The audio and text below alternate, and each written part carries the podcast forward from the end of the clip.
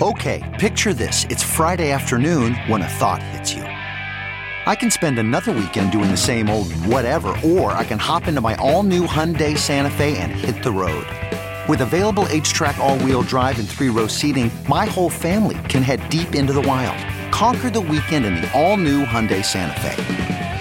Visit HyundaiUSA.com or call 562 for more details.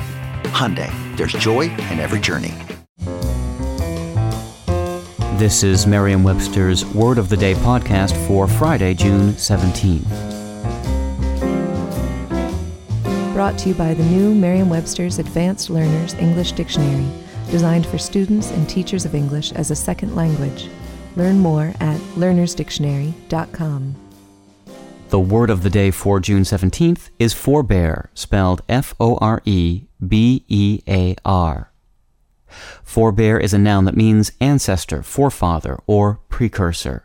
Here's the word used from an article in the Telegram and Gazette of Worcester, Massachusetts.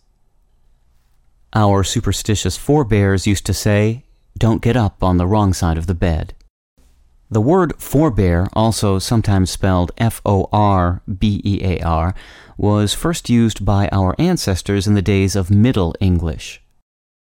For means coming before, just as in forefather, and bear means one that is, not to be confused with the bear in the unrelated verb forbear, F O R B E A R, which comes from the Old English verb beran, meaning to bear or to carry. The B, be of bear is from the verb to be. The AR is a form of the suffix ER, as in doer, as a word for one who does something, which we append to verbs to denote that one performs a specified action. In this case, the action is simply existing or being. In other words, bear implies one who is a beer. I'm Peter Sokolowski with your word of the day. Visit the all new learnersdictionary.com, the ultimate online home for teachers and learners of English. A free online dictionary, audio pronunciations, custom study lists, and interactive exercises are available now at learnersdictionary.com.